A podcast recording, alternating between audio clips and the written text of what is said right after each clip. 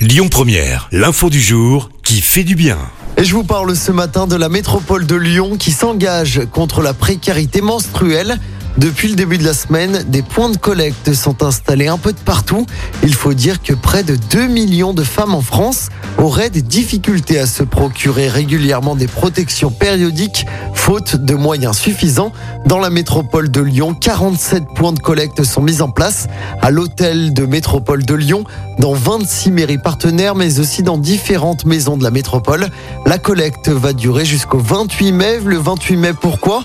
Eh ben, C'est la date de la journée mondiale de l'hygiène menstruelle.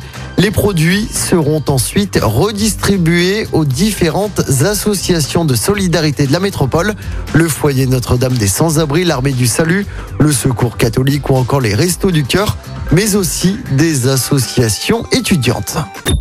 Écoutez votre radio Lyon Première en direct sur l'application Lyon Première, lyonpremière.fr et bien sûr à Lyon sur 90.2 FM et en DAB+. Lyon Première